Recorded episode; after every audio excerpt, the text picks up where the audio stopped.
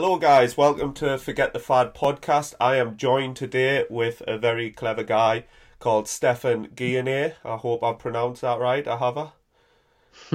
you did pronounce it right. Yes, Thank you. Yes. um, Stephan has a Bachelor of Science in Biochemistry, a PhD in Neuroscience. He spent the past 12 years in neuroscience research studying the neuroscience of eating behaviors on obesity, and you are the author of the book I'm reading through again, um, The Hungry Brain. Um, did I get all that right, Stephan? That is correct. Yes. Is anything you would care to add? Um, no, I think that's a pretty good summary. All right, I nailed it. Um, so today, what I want to do is discuss the kind of why we are obese, why is society obese, not me and you, Stephan, and uh, the general history of obesity. Um, so first and foremost, what are the principles behind obesity? Why why does obesity occur? Why do we get fat basically? Yeah, so the kind of you can look at this from a number of different levels, but I think one way of looking at it that I think is really clear and simple is just to look at the physics of it or the thermodynamics of it is a, a better way to put it. So um, basically, for energy to accumulate inside the body, there has to be more energy entering the body than there is energy leaving the body. So we know that whatever is causing obesity, it has to be something that is causing energy to accumulate in the body because that's what fat storage is. Fat tissue is an energy storage tissue and it's way more energy dense than any other tissue in the body. And so uh, obesity is is a condition of excess energy storage, and that energy is getting in there somehow, whether it's eating more energy than you need for your daily needs or whether it's because you're uh, not expending as much energy as you should be in your physical activity or metabolic rate or whatever it is. And so I think that's the first thing to recognize, just to kind of get a toehold on things, is that it is the result of a calorie imbalance. And this this is a, a prediction from physics, from thermodynamics, but it's also been something that's been directly confirmed um, by experiments in humans and other species. And, and by the way, the only reason I'm spending so much time on this is because it's somehow become controversial on the internet. Uh, but this is really not controversial among scientists and researchers. So how's it uh, controversial? What is the argument at the other end? They... Uh, well, there are there are a couple of arguments. Um, one of the arguments I've seen is I don't see this one very often, but is that thermodynamics doesn't apply to humans, that we're somehow exceptional, and the physics that applies to all other objects in the universe does not apply to humans somehow. Uh, that that's one argument I've seen, or or people just misunderstanding what the first law of thermodynamics means, which is the law that underlies what I was just saying. Um, and another thing we see is uh, the argument that um, calories that that the uh, calories outside of the equation can be affected by what we eat, and that's actually true to some extent. Um, so, but but it's kind of a red herring. It's not really undermining the the physics and the thermodynamics that I just said. It's just a special case that um, is a subcategory of those things. So another thing I want to mention here that I think is important is, you know, just because calories matter a lot, just because energy matters a lot, that doesn't mean that counting calories and managing calories by, you know, measuring the amount you're burning on a treadmill and eating the right amount of calories, that doesn't mean that that particular strategy is necessarily going to be the optimal strategy for managing body weight and losing weight in the long term. But whatever strategy is effective, it will be effective because somehow it is changing that balance. So it's about creating a deficit in order to lose weight. If if weight loss is your goal, it's about creating a deficit or if weight maintenance is about your goal, it's about not allowing an excess to occur. So, how has uh, the kind of the world changed? Where did uh, when or really when did obesity and becoming overweight really kind of hit us? Yeah, so I mean, you can find examples of obesity going back thousands of years. I mean, literally to the beginning of recorded history, and even perhaps even there's some evidence that it goes even before that. Um, in we we we actually have ancient Egyptian mummies today from thousands of years before uh, before Christ that show that um, there was obesity. So at least among people who were royals, you know, at the top of the socioeconomic ladder, there was some obesity occurring, and we know that you know royals uh, royals in Europe were sometimes obese too. Henry VIII was famously obese and may have died as a consequence of di- diabetic complications. Um, so there, you know, people who have had access to affluent diets and lifestyles have been able to be obese for a long time. And in fact, um, there's a little bit of evidence that you know even Paleolithic people at least had a concept of what an obese person looks like because there are these little carvings like the Venus of Willendorf that um, depict an obese person, an obese woman that people think was some like sex symbol basically for them, um, or some kind of fertility god figure. Um, but at the same time, if we look at non industrial populations and particularly hunter gatherers, but also agricultural populations that are living the type of lifestyle that humans have lived for either thousands or millions of years, we see that actually obesity is very rare. So, not to say that it never ever happens, you can occasionally find some examples of it. Uh, in the Polynesian islands, you had um, it was a status symbol to have the chief of your village or your island be obese. So they would feed, they would overfeed the chief to make him look big and powerful and, and affluent and by you know by extension make the whole community uh, appear affluent and powerful. And so there are, there are little examples here and there but certainly um, you don't see the kind of ve- the explosion in the prevalence of obesity that we have in the modern world. That's something that's much more recent. So uh, and it actually has its roots. The roots go back a long ways. I mean, I, I talked about the very, very first roots, but even if we go back 100 years, and the United States is the country that I know the best, but this trajectory is actually pretty similar in all affluent countries, maybe not to the same degree, and maybe it started a little later, but the trajectory is actually really similar. In the United States, we see, um, if we look back 100 years, or I should say 120, 130 years, there was very little obesity. I mean, we see that one in 17 uh, middle-aged white men back in 1890 was had obesity. I mean, that is just in striking contrast to today, where something like four, over 40%, I think, of middle-aged white men are obese in the United States.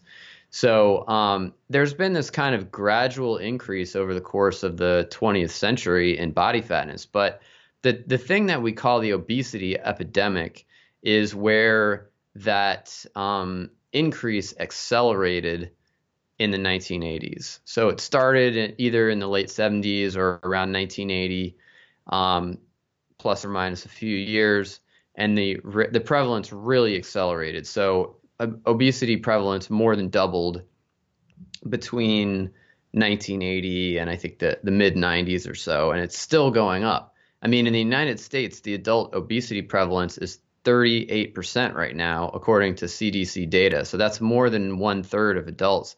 And in fact, if you look at the, and you have to consider that includes people who are 18 years old, 20 years old, that haven't yet reached the maximum risk of obesity. If you look at lifetime risk of obesity, the chance that someone alive today will be obese, will have obesity at some point in his or her lifetime it's like 50 50 in the United States. So something like half of people at some point in their life will have obesity in, in this country. And we're, we're one of the, the leaders in, in uh, obesity, of course, go USA. But um, it's, uh, it's, it's, it's not quite as bad, but it's also very bad in other affluent countries um, where you have similar, perhaps not quite as bad, but similar types of trends, similar types of prevalences happening, even in these countries that we traditionally think of as lean countries like France and Japan. They are leaner, but they're still experiencing increases in obesity rate. China, a lot of obesity in China, a lot of uh, disease and diabetes developing where it was very rare before. So that's kind of the that's kind of a picture of the the changes in prevalence that have happened over time. Cool. Um, so how is um, what has changed massively nutritionally wise um, since really the um, well, like you said, it's the late seventies, eighties. Um, what's changed from then? Yeah, so I think you know just to paint in in the broadest brushstrokes I can uh, first, just to kind of set the stage, I think that the basic things that have driven the rise in obesity are industrialization and affluence. And basically, what those two things um, have done are industrialization has brought new technology that has made food more refined and more calorie dense and more appealing, made it more convenient, and made it cheaper and at the same time, um, affluence has also made it cheaper relative to our total income. So if you go back to 1925 in the United States, or 19, I forget, 30 or 40, we were spending a quarter of our disposable income on food. Today in the US, we're spending 10% of our disposable income on food. So people like to complain about food prices. It is cheaper than it's ever been in human history. So, and this is, it's probably especially cheap in the U.S., but it's also cheap in affluent countries in general, and so uh, relative to income, that is, and so um, you also have with uh, with the rise of affluence and technology together, you have the development of all these technologies that have mechanized the physical activity out of our lives. So we've we've outsourced our food preparation, we've outsourced the food side, and we've also outsourced the physical activity to mechanization. So, and and this is really not hard to uh, understand if you think about what life was like in 1900 in Europe or in the United States.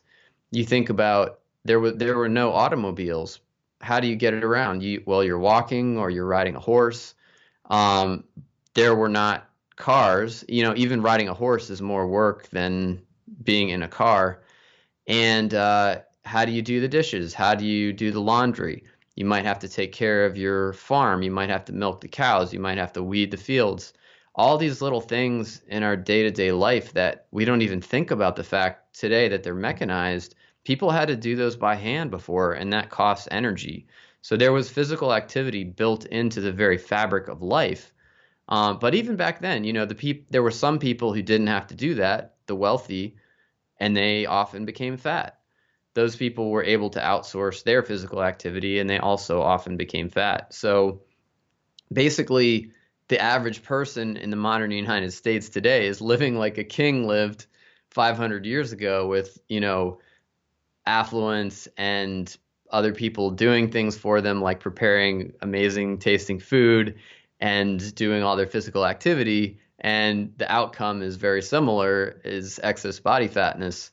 Um, so this is this is kind of just as a side note. This is kind of uh, why I'm a little skeptical of arguments about um, we're obese because of the pesticides or herbicides or uh, hormone disruptors in our food and things like that. Not saying that I know for sure that they don't play a role, and there's still a lot of uncertainty there. So I'm not saying I know that those things don't matter, but um, you don't need those things to explain modern obesity because obesity has always been happening throughout history among people who live like we do today. So before they had chemicals, so before they had, I should say, industrial chemicals. So um, you don't need that hypothesis to explain what's happening to us today. All you have to do is to consider the really simple. Uh, it's just to have common sense and look at the way our lives have changed. So um, I think that if you look, your question really related specifically to the nutritional composition of foods, and so I'll, I'll get into that a little bit more. Um, our food has gradually, well, okay, I'll, I'll talk about what's changed more recently with the obesity epidemic because that's that's really what you were asking. Um, and I think there are basically two things intersecting. So it the w- what we've seen over the whole course of the 20th century is this uh, trend toward the outsourcing of our food preparation. So basically, instead of cooking food in the kitchen, in the home, from single ingredients, we pay other people to prepare food, and then we eat it in restaurants or we purchase it pre-made in the grocery store and eat it at home. Um, and not to say that nobody cooks, but it's becoming less and less prevalent over time. So, and and these trends are really striking. I mean, the proportion of our disposable income today that we spend in the United States on food away from home is about 50%. It's a little over 50%. Used to be uh, more than 100 years ago, it was less than 10%. So there have been huge changes in how we interact with food and how we interact with the food industry. Um, and, and these foods have become progressively more, uh, they've been engineered by food corporations to stimulate our motivational circuits as much as possible. So they have uh, their physical and chemical properties have been designed uh, either intentionally or unintentionally to maximize our purchase behaviors because that's what you have to do in a competitive uh, market. If you're not maximizing purchasing behavior, then you're going to get put out of business by the guy who is. And so our foods have basically been crafted uh, over time to have maximum appeal, and that uh, that drives us to overeat. So that that trend has really been going on um, throughout the 20th century and the 21st, um, we're eating more more added sugars, more added fats, um, generally more refined and palatable ingredients are going into our food. Um, but there's another thing that I think contributed substantially here um, because there was it's not like there was a marked change in our food system in 1980 that made us all of a sudden start getting fat. I think we have to propose that there was something else. And I think at least part of the explanation is actually the decline in cigarette smoking that occurred around that time. So, smoking cigarettes is one of the worst possible things you can do for your health. However, it does suppress appetite and it suppresses body weight. And so if you look at the trend in cigarette smoking in the United States over the 20th century, what you see is that it goes up and up and up until the until about 1950 and then it stays really high through the early to mid 70s. And then after about the mid 70s, it starts to drop very rapidly as anti smoking campaigns are really gaining steam. And uh, and then today we smoke 70%. Um, this is a US statistic. We smoke fewer than 70% of the number of cigarettes. I should say we smoke uh, fewer than 30% of the number of cigarettes that we used to smoke back in the 70s. So the smoking has gone down dramatically. We know smoking cessation causes increased calorie intake, it causes increased body weight, this is a well established uh, effect of smoking cessation. So basically, what I think happened was we were our diet was becoming gradually more and more fattening over the course of the 20th century, but a portion of that fattening effect was essentially being masked by the rise in cigarette consumption. And then when we stopped smoking so many cigarettes, that effect was unmasked and all those all the fattening diet and lifestyle hit us with full force and that caused a uh, increasing um, prevalence of obesity increased it more rapidly than it was before so that's kind of my um, way of thinking about it cool excellent and you know it is quite uh, a lot of people out there who do quit smoking um, just from anecdotal they do seem to to pile on the weight and almost use smoking as a kind of anti obesity strategy, which is kind of replacing uh, one really bad thing with another bad thing. Um, I wanted to go back over the fact that obviously uh, you mentioned sugar and fat, and this is going to link us nicely to the kind of the brain section of the podcast. And in actual fact, sugar and fat, um, with it being so kind of highly palatable, um, isn't really the reason, but it is the reason as well why um, obesity is so prevalent. Um, what happens? What sort of responses is the brain getting from sugar and fat? And we know it's just an overconsumption of calories. Sugar and fat isn't bad in moderation, but it's just easily overeaten. Could you go into a bit more detail in how these kind of um, the responses the brain has when these foods are eaten? Yeah, absolutely. So there are a couple of different properties we have to consider um, when you're eating foods that are really concentrated in sugar and fat, or particularly just in calories generally. Um, there are a couple different regions of the brain that are really um, that are really relevant to how we respond to those things and to why we overeat. Um, so the brain, the human brain, is, has been crafted by natural selection, and natural selection is all about reproductive success. So how well are you going to survive and produce the next generation that is going to survive and produce the next generation? So uh, obviously, energy is a really critical component to survival for any organism, and animals obtain energy by eating things. And so for humans, natural selection has wired our brains, hardwired our brains to motivate us, to, to cause us to be motivated by the food properties that kept our ancestors alive. And so, and, and fertile, I should say, alive and fertile. And so, those are primarily the energy containing nutrients, carbohydrate, fat, and protein.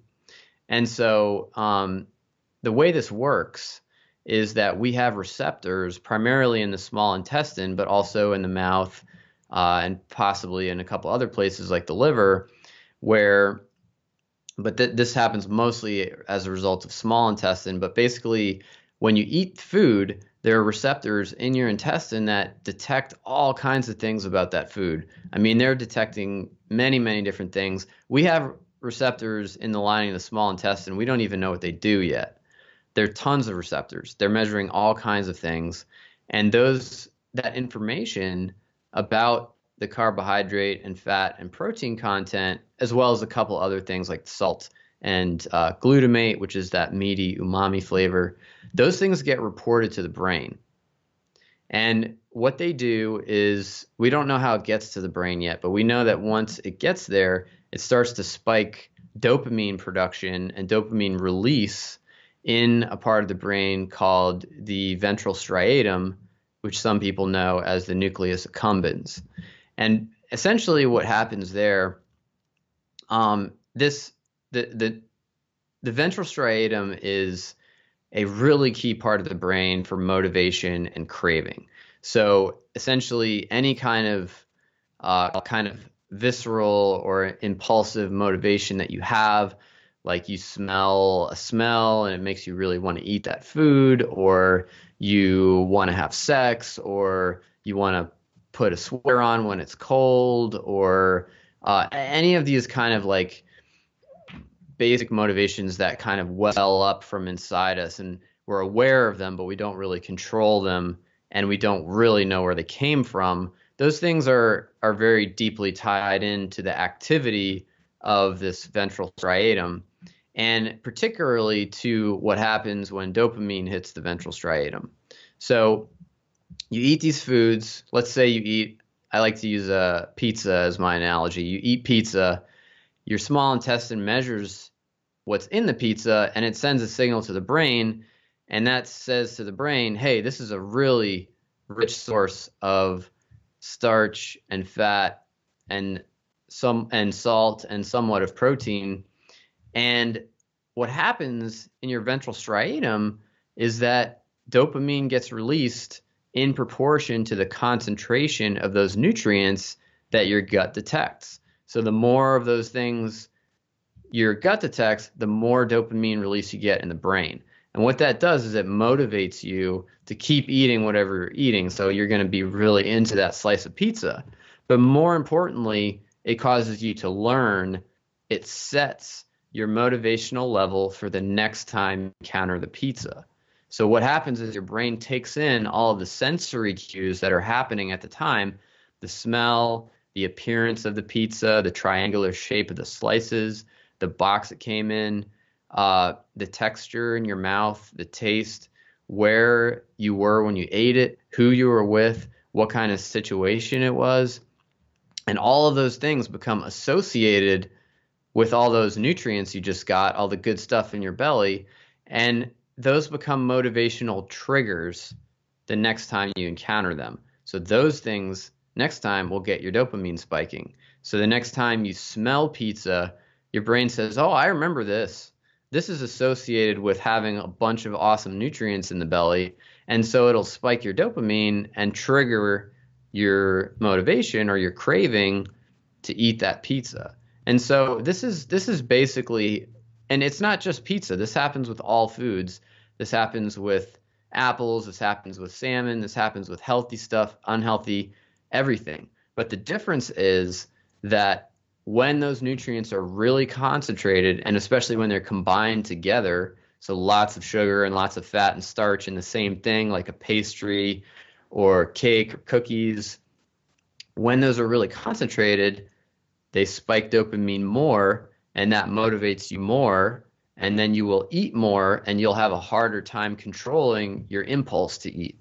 And so, um, so that's one thing that concentrated fat and sugar will will do to your brain. It will heighten your motivation to eat foods that contain those things and it will cause you to and in most people and this varies by individual you know some people are affected more by this than others but uh, most of us are strongly affected by this including myself when you when you encounter that sensory cue the sight of the pizza or the smell of it especially if it's free or if it's readily accessible, it's going to be hard to control that impulse. And that's because of that dopamine reinforcement that's occurred. So that's one thing. The second thing with really concentrated fat and sugar is that um, the, the second brain region we have to understand is uh, the brainstem, and particularly a part of the brainstem called the nucleus tractus solitarius. And this is a part of the brain that's really intimately involved in satiety or fullness. And and like the ventral striatum, the NTS monitors what's happening in your gut and it receives information about what's going on down there. So it it it hears about how much carbohydrate, how much fat, how much protein you just ate, and it hears about how much volume is in your stomach that's a really key signal it gets, and it integrates all that stuff together into a satiety signal. So it's deciding based on all this stuff going on how full to make you feel. And that's really important because that feeling of fullness is what most of us use as a signal to gauge when to terminate our meals. So the number of calories that we have ingested to achieve that feeling of fullness generally is going to determine the number of calories that we're going to eat at a meal. So, um, because most of us will just keep eating till we hit that point. And but you can, depending on the food type, you can eat many more or many fewer calories to reach that food, or sorry, to reach that point, because different food properties affect the activity of that brain region in different ways. And so what we see is that when you have foods that are really concentrated in calories, the this the technical term for that is energy density or calorie density. So foods that are really rich and that don't contain much water, don't contain much fiber. These are things like uh, like we were what we were talking about earlier, the pizza and the cookies and the cake, uh, the candy, all the uh, good stuff. All the good stuff, yeah. Um, per unit calorie, those things do not create the same satiety response. And it's really simple why. It's because they don't fill your stomach up as much per calorie. So, you know, 100 calories of a really calorie dense food doesn't stretch your stomach as much as 100 calories of a low calorie dense food like apples or oatmeal or something like that. And so your brain hears that signal and it does not generate as much of a fullness signal. So what that means is that to get to the point where you feel full, you have to eat way more calories if you're eating pizza or cookies or chips or whatever it is than if you were eating the oatmeal and the apples and the fresh meats and things like that. Awesome. Um, obviously, with kind of the way um, you mentioned protein, sugars, uh, fats interact with the kind of brain's response, how important um, is it then in a kind of growing brain? My, I automatically think of kind of children's nutrition. Do you mind? Do you do you do you look into that any, uh, Stephan? Yeah, yeah, absolutely. Um, yeah, it's. I think this is a really interesting topic because, you know, when we think about how to uh, reverse the obesity epidemic, we know that it is more difficult to reverse obesity in an individual than it is to prevent obesity in someone who does not already have it. And so the the most uh, tractable way to reverse the obesity epidemic is to prevent the next generation from experiencing it in the first place. And we're doing a and, great job. yeah, we're doing a great job. Um, and so part of that maybe would be uh, you know one strategy we could take to this, and this has not really been rigorously evaluated um, as an intervention, but it's something that I think makes a lot of sense. Is to try to um, help shape children's food preferences in such a way that they tend to gravitate more toward healthy food and less toward unhealthy food and uh, and the reason the kind of uh, logic underlying this is that we so this process I was telling you about with the gut nutrient sensing and dopamine in the brain this is how we learn our food preferences. So uh, when you eat food your gut detects that you know sugar fat carbohydrate um, starch uh, protein etc it goes up to the brain and the brain says okay i like this I like the I like this food you just ate, so I'm gonna make you enjoy the flavor of whatever it was that was associated with that fat and sugar and protein, etc. And so that's how we acquire a taste for things like cheese, maybe that has a strong odor that might be repulsive to a Chinese person, or how a Chinese person acquires a taste for fermented tofu that is repulsive to a person uh, living in Europe or the United States, because we, you know, you make those associations, and those things happen especially in childhood. So childhood is really the period where those associations are going to be uh, happening the most and happening the strongest. And so you can theoretically at least set a child up to have certain food preferences that will persist throughout their lives.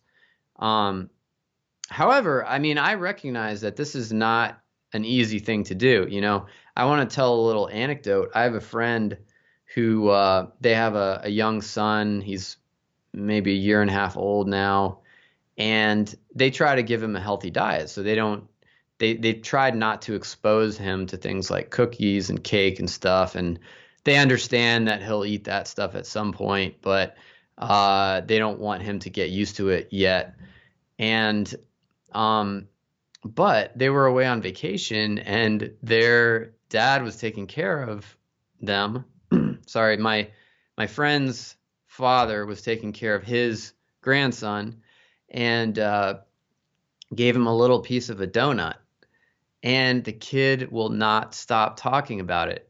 So just this little piece is like seared into his brain about how amazing it was, and he's always talking about donut, donut, donut, and he sees things like bagels. He thinks bagels are donuts. Um, That's just after one little piece. Yeah, one little piece. So this is how our brains are set up. They are set up to value these nutrients that they have been hardwired to value by natural selection because those were the things that helped our ancestors survive. Getting concentrated sources of sugar and fat and all that kept them alive and fertile. Um, today we have the opposite problem. We get too much of that stuff, and but but still, I, you have to recognize that we're fighting a difficult battle here because of how the brain is wired. Um, that said, I think it is likely that we can probably influence the food preferences of our children in a positive direction by feeding them healthy foods today. Awesome. Um, you mentioned the best kind of combat to obesity is not becoming obese in the first place. Um, and probably a lot of people that are listening to this are kind of listening um, from a weight management perspective. Um, so, what implications does obesity have on the brain, and why is kind of weight management so difficult? Yeah, yeah. So, this is a great question. And, you know, if it was easy to lose weight, we would not have an obesity epidemic. Most people do not want to be carrying excess fat. And if it was easy, they would have already lost it. So, it's obviously a challenging endeavor but the question is why? And what's remarkable to me is that we actually know we pretty much we have a very good understanding, I would say, of why it's hard to lose weight and why people often regain. But that information, for some reason, there's just so much misinformation and nonsense out there that the real information is getting drowned out and this is part of what I am trying to do with my book is get the real information out there. But researchers have understand have understood what was going on for quite a long time. Um, and basically, what's happening is that you in the brain there's a system that regulates body fatness. The system is primarily located in the hypothalamus, which is a small brain region on the base of the brain uh, the the bottom of the brain, I should say, close to where the optic nerves cross, and it is a part of the brain that specializes in maintaining uh, the stability of certain things inside the body. And so, just to give you one example, the hypothalamus is what regulates your body temperature. So, body temperature is very, very tightly regulated in humans. Um, it's g- generally stays within you know a degree Celsius, no matter what the temperature is outside of the body. You know, it could be very very hot, it could be very very cold. You could have temperature varying, you know, between within 40 degrees Celsius uh, exterior temperature, and the temperature of the body is going to be very tightly regulated, uh, the core temperature. So um, how does this happen? Well, it's actually really similar to your home thermostat, more complex, but the principle is very similar. Your home thermostat, the way it works is it measures the temperature of your home, and if it detects deviations from the temperature that has been programmed into it, it enacts corrective responses. And so if the temperature goes higher, it turns on the air conditioning. If the temperature goes lower, it turns on the heat in an attempt to maintain the stability of the interior temperature. And that's exactly how your brain regulates temperature. It measures the temperature both of your core and of your skin, and uh, it and when it senses deviations, for example, if your core temperature is changing or there's a really fast change on your skin and it feels like there's an impending change in core temperature, it'll start to enact these programs to try to maintain the stability of your temperature. So if your temperature starts to go up, it will enact physiological things like sweating. It will dilate the blood vessels in your skin. These are automatic. You don't really control those. But it will also um, enact behavioral responses You'll try to find some shade. You'll try to get cold water. Uh, you may turn up the air conditioning, things like that. You'll take your jumper off, things like that. Yeah. Yeah. So there's there's this suite of physiological and behavioral responses that respond to either hot or cold temperatures and are extremely effective at maintaining your body temperature within a very narrow range. So essentially, body fatness is regulated in a similar way in humans. So we have a part of the brain um, in the hypothalamus that measures your body fatness, and it measures your body fatness using a hormone called leptin. So this is just like your thermostat's measuring the temperature of your home.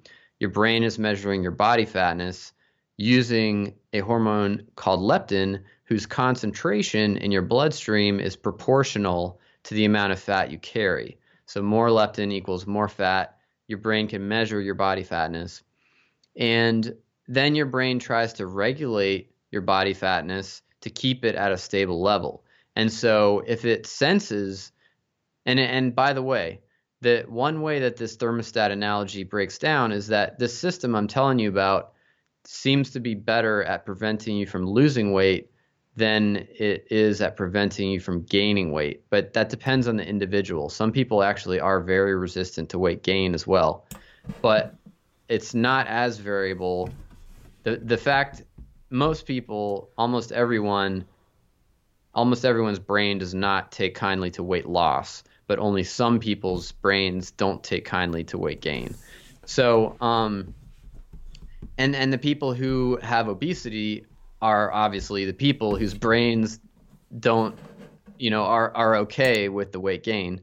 So, uh, but basically, you have you have um, this regulatory process happening, and um, and it's it's regulating your body fatness around a set point, a particular place that it wants to be, just like your thermostat does, and um, your set point can go up or down. So if in someone who has not deliberately attempted to change their weight, they're just living their normal life, eating how much they want to eat.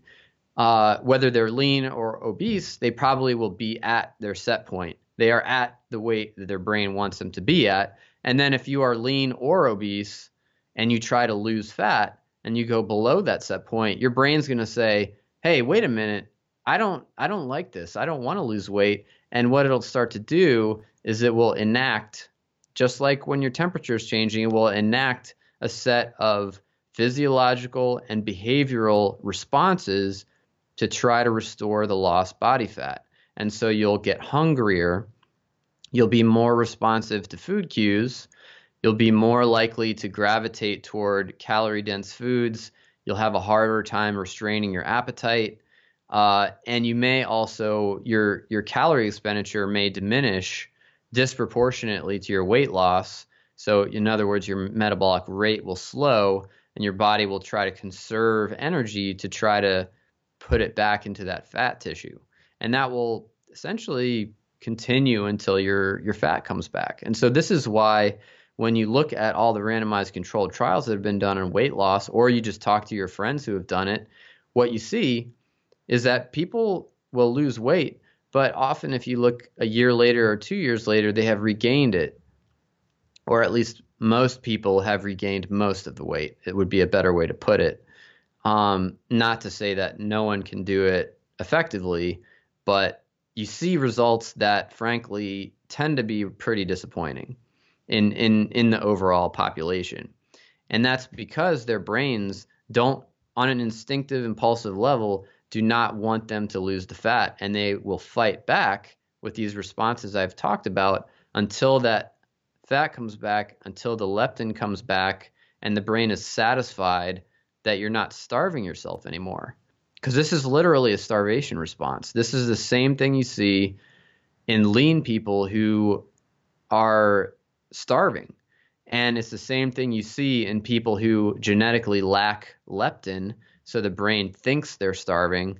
You see the same thing. So this is really this is a starvation response designed to prevent you from doing something which in our evolutionary history would have been dangerous. The brain does not want you to lose weight because that would have been disastrous in the con- in the context of our ancestors. Um, also, with obesity, um, is there such a thing as leptin resistance, where the brain's just not getting a, the message that they are in a in a fed state?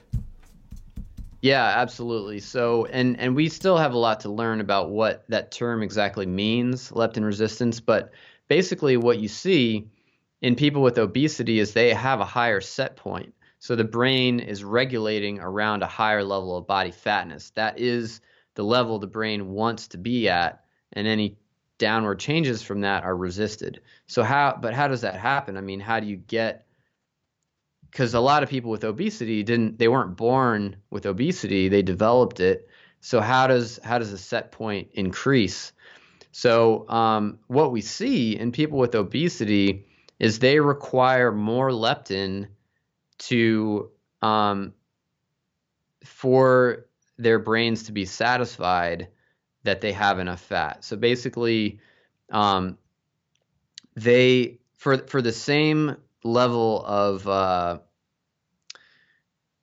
essentially for for their for their brains to feel like you are at the right level you need to be they need more leptin than a person who is lean. So they, it requires more of a leptin signal to satisfy those brain circuits and um, this is very analogous to what we see in insulin resistance in the rest of the body so insulin resistance is uh, a metabolic disturbance that's very, very common. And basically, what happens is your tissues can't really hear the insulin very well.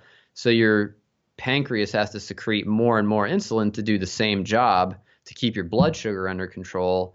And then eventually, your pancreas can't keep up and you get diabetes. That's that's essentially what happens.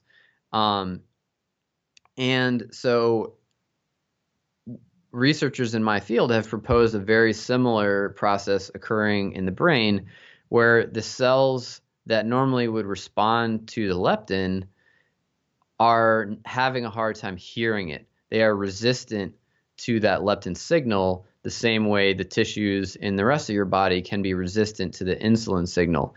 And there's only and and so they require more leptin and the only way to get more leptin is to have more fat. So essentially that leptin resistance explains why people with obesity require a higher leptin level for their brains to be satisfied that they have enough fat. So they're they're getting the same leptin signal as a lean person, but they're requiring more leptin to get there because their brain can't hear that leptin very well. Awesome, good. Um, so what we're going to move on to is obviously um, kind of how do we um, how how best to manage weight really um, how do we outsmart this kind of mechanism to a certain degree without yes. obviously people are already obese or overweight listening to this so they don't have the the choice of not becoming overweight so what's the best way to to kind of lose weight, but not only lose it, but maintain. Yeah. So I, you know, what I what I said previously probably um, makes it sound more hopeless than it is. It does. I know it sounds very negative, but um, I don't think I don't think it has to be taken that way. And there are a couple of reasons for this. Um, one of them the first thing I'm going to say is that from a health perspective, even fairly modest losses of weight can have major health and metabolic benefits. And this has been really, really well established by huge randomized controlled trials that went on for multiple years and had hard endpoints like actual diabetes diagnoses. And they showed that just losing five to 10 pounds and exercising more and eating a diet that's a little bit healthier. And, and I'm, I'm just, these are pretty modest interventions. Like people didn't even stick with the intervention very well. They exercised a little bit more they ate a bit of a healthier diet, they lost a few pounds, and their risk of diabetes declined by 58%. So we're talking about huge effects from relatively small changes in diet and lifestyle. So there's, a, I think there's a lot of, um, there's a lot of benefit you can get in in your health and in your well-being from small weight losses or even from no weight loss at all and improving your diet and lifestyle. I think there's a lot that can be harvested there. So that's that's one thing I wanted to say um, on the positive side. And so also another thing I want to say is that this set point mechanism that makes fat loss so hard. I mean, we know fat loss is hard. Okay, we know that. Um, that is the reason it's hard. But um, the thing I want to say is that the set point mechanism, another way that it differs from your home thermostat and also differs from the regulation of body temperature is that the set point can actually be changed. So the set point is not this inflexible permanent thing that's always going to be the same. It actually there's there's a fair amount of research in both human and animal models uh, showing that it can be flexible and it responds to the conditions that you place it in. And so, if you, for example, uh, just to give you like a, a, really quick example of this, in rodents, if you put animals on a um, really highly palatable diet that they that's calorie dense and they really love, they'll eat a bunch of it and get really fat but if you restrict their calorie intake, you can keep them lean. But as soon as you take them off that uh, calorie restriction, they will go right back up to being fat. But the uh, but if you switch them instead onto a healthy diet that is lower in calorie density and unrefined, they will actually remain lean without having without having to actively restrict their calories. So they defend a different level of body fatness. Their brains defend a different level of body fatness or have a different body fat set point depending on the diet that they're eating. And there's actually a fair amount of evidence that this happens in humans too. And I think that this actually explains a lot about why so many different types of diets work. So, why is it that if you look in the literature, low carbohydrate diets cause weight loss, low fat diets cause weight loss, vegan diets cause weight loss paleo diets cause weight loss every diet causes weight loss even diets that are like diametrically opposed to one another. So how does that happen? I mean you can't really explain this by saying that carbohydrate is fattening or fat is fattening. You have to have a broader principle that explains all of this. And uh, so essentially when you eat a diet that is lower in palatability. In other words, it's not quite as seductive. The foods are not quite as seductive. You're eating simple, really simple foods like our ancestors used to eat. Uh, things like just fresh meats and cooked potatoes and fruits and vegetables and whole eggs and things like that instead of more calorie dense, highly palatable processed foods. And when you're eating things in their whole natural state, those things uh, tend to promote a lower set point. So the brain will actually become more comfortable at a lower set point. And this is why you can see people who improve their diet, they they they start to eat a diet that is very qualitatively healthy. So they're eating very healthy foods. And you'll see that people often will lose weight on that kind of diet without deliberately restricting their calorie intake their brains just naturally start to regulate at a lower level. And so I think that you kind of, if you want to lose weight uh, sustainably, the first thing to do is you need to recognize that there are these brain circuits that exist that are going to make your life more difficult. You have to recognize that. You have to know a little bit about how they work, and then you have to take steps to address that fact and to, to make life easier on yourself. Because the truth is, no matter what those brain circuits are doing, no matter what your hypothalamus wants to do, you can make yourself lose weight if you just stick to a low calorie diet. I mean, there's no doubt about that. That's the physics. We know that's true. Um, however, you have to fight yourself. That's the problem is you have to fight yourself every day and most people just don't have the willpower to stick with that over years and years and years. And how could you? It's like the analogy would be like feeling thirsty all the time and not letting yourself have a drink. That's tough.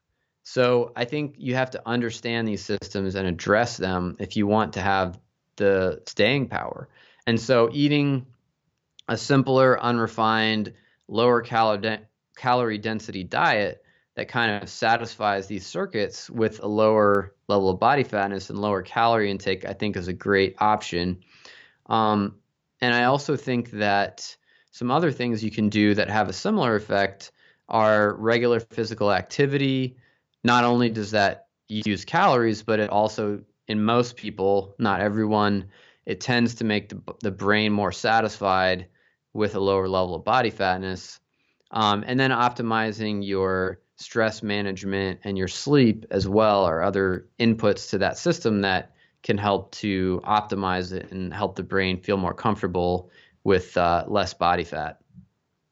Yeah, I was going to ask about exercise. Would you say exercise was a good weight management kind of uh, thing to consider, or would it be more the behavioural th- things that are surrounding exercise? People tend to choose to eat a little bit healthier because they're doing X, Y, and Z, whether it's in the gym or whether it's a sport or a certain thing. Yeah, I mean, um, I think personally, I think exercise has been a bit underrated in terms of its weight loss potential, and especially its potential for preventing weight gain. Um, I think, I mean, first of all, I think it's abundantly clear that exercise is just part of a healthy lifestyle. You should be doing it either way. But um, also, uh, part of the problem with the, the, the data on this, there are a lot of people who have said that exercise is really not very effective for weight loss. And there's there's a lot of data to back that up. A lot of studies have shown that it's not really doing a whole lot. However, most of those studies in most of those studies, people were barely exercising. I mean, the problem is that in these studies, you tell people to exercise and then they don't do it. That's the problem. And then you do a study on that and you say exercise is ineffective. And what all you've shown is that people don't exercise when you ask them to.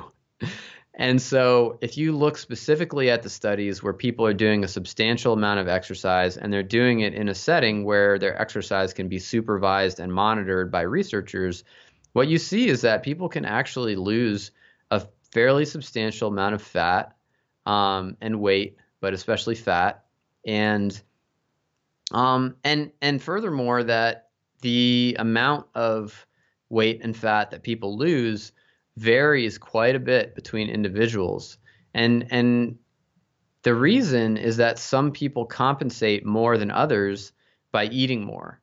And so uh, maybe some people would say, hey, I exercise, so I earned this, you know, this pastry. But I think I think it actually goes deeper than that. I think it also affects those brain circuits that regulate body fatness because we see the same thing in experimental animals. Animals that are exercising regularly tend to stay leaner than animals that are not, and they tend to be protected from the fattening effects, partially protected, I should say, from the fattening effects of an unhealthy fattening diet. So you can put animals on a really fattening diet and then get them to exercise regularly, and they won't get as fat as they w- otherwise would if they were not exercising. Not to say that they don't get fat, but they get less fat.